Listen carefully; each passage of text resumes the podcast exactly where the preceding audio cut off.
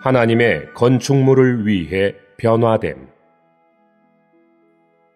27주 3일 아침의 누림 창세기 32장 28절 그분께서 말씀하셨다. 이제부터 그대의 이름을 더 이상 야곱이라 하지 않고 이스라엘이라고 할 것이요. 왜냐하면 그대가 하나님과 겨루고 사람들과 겨루어 이겼기 때문이요. 로마서 12장 2절 여러분은 이 시대를 본받지 마십시오. 오직 여러분은 생각이 새로워짐으로 변화되어 하나님의 선한 뜻, 하나님께서 기뻐하시는 뜻, 하나님의 온전한 뜻이 무엇인지 분별하도록 하십시오. 아브라함은 하나님에 의해 의롭게 되고 하나님과의 교통 안에서 사는 생명을 대표하고 이삭은 하나님의 은혜를 누리는 생명을 대표합니다. 야곱에게서 우리는 영적 생명의 세 번째 방면인 변화를 봅니다. 하나님의 변화시키는 손길 아래 있는 사람인 야곱은 변화된 생명을 대표합니다. 라반이 야곱을 쥐어 짠 것도 하나님의 주권이었습니다. 야곱에게는 라반의 쥐어 짜는 손이 필요했고 하나님은 야곱을 변화시키시기 위하여 그것을 사용하셨습니다. 오늘의 읽을 말씀. 야곱의 역사는 반드시 우리의 전기가 되어야 합니다. 우리는 일상생활에서 일어나는 모든 일이 하나님의 주권적인 손 아래 있다는 것을 믿어야 합니다. 야곱에게 일어난 것은 다 그의 변화와 성숙을 위한 것이었습니다. 변화되기 위해 야곱은 어쩔 수 없이 변화를 겪을 수밖에 없는 상황들 속으로 떠밀려 들어가야 했습니다. 야곱과 마찬가지로 우리가 변화된 후 하나님은 우리를 채우고 있는 모든 것을 비워내시고 우리를 사로잡고 있는 모든 것을 제거하시기 위해 주권적으로 여러 사람과 일과 사건을 사용하실 것입니다. 이것은 우리가 하나님으로 채워지도록 우리의 용량을 증가시키기 위한 것입니다. 야곱의 삶에는 세 개의 구분되는 시기가 있는데 그것은 바로 다루심의 시기와 변화의 시기와 성숙의 시기입니다.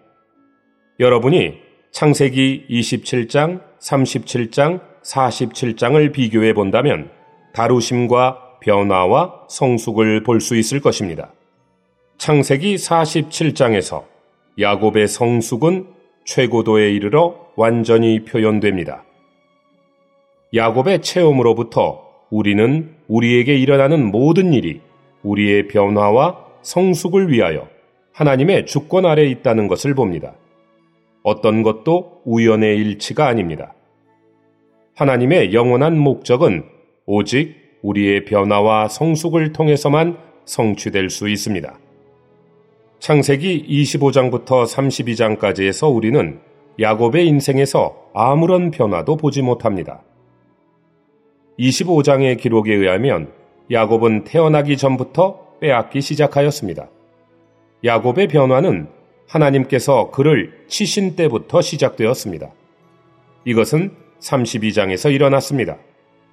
비록 25장부터 32장까지에는 생명의 변화가 없을지라도 이러한 장들은 하나님의 다루심으로 가득합니다. 기억하십시오. 야곱은 20년을 라반의 손 아래에서 보냈습니다. 그 세월 동안 야곱은 계속되는 다루심을 겪었습니다.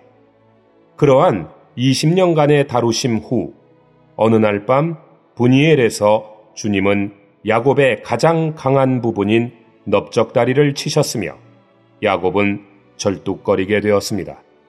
그것은 야곱이 변화되기 시작했음을 보여주는 표시였고 변화의 과정은 32장부터 37장까지 계속되었습니다. 이러한 장들에서 우리는 야곱이 어떻게 변화되는지를 묘사해주는 그림을 봅니다. 창세기 34장에서 야곱에게 발생한 일은 그에게 지울 수 없는 인상을 남겼습니다. 야곱은 늙어서 열두 아들을 축복할 때 시므온과 레위가 했던 일을 잊을 수 없었습니다. 성경의 기록은 우리의 전기이며 우리의 일상생활의 기록은 우리의 자서전입니다. 야곱은 하나님의 표현이 되기 위해 선택되었습니다. 어떻게 빼앗는 사람인 야곱이 하나님의 표현이 될 수 있었습니까? 외적인 교정에 의해서가 아니라 변화의 과정을 통해서만 가능합니다. 어떻게 변화가 이루어질 수 있습니까? 그 길은 다만 하나님의 주권적인 안배에 의해 우리가 어떤 환경 안에 들어가고 어떤 사람들의 손 아래 있게 되는 것입니다. 하나님은 주권적으로 우리의 환경을 안배하십니다. 이스라엘이라는 이름은 하나님과 결혼 사람을 의미합니다. 많은 그리스도인들이 이스라엘을 하나님의 왕자라는 뜻으로 알고 있지만 가장 훌륭한 사전과 번역에 따르면 하나님의 왕자라는 의미는 그 이름의 보충적인 의미일 뿐입니다. 이스라엘이란 이름의 첫 번째 의미는 하나님과 결혼 사람입니다. 주님께서 야곱을 축복하신 후에 야곱은 자신과 씨름하신 분이 하나님이셨다는 것을 완전히 깨닫고는 그곳의 이름을 하나님의 얼굴이라는 뜻의 분이엘이라고 불렀습니다.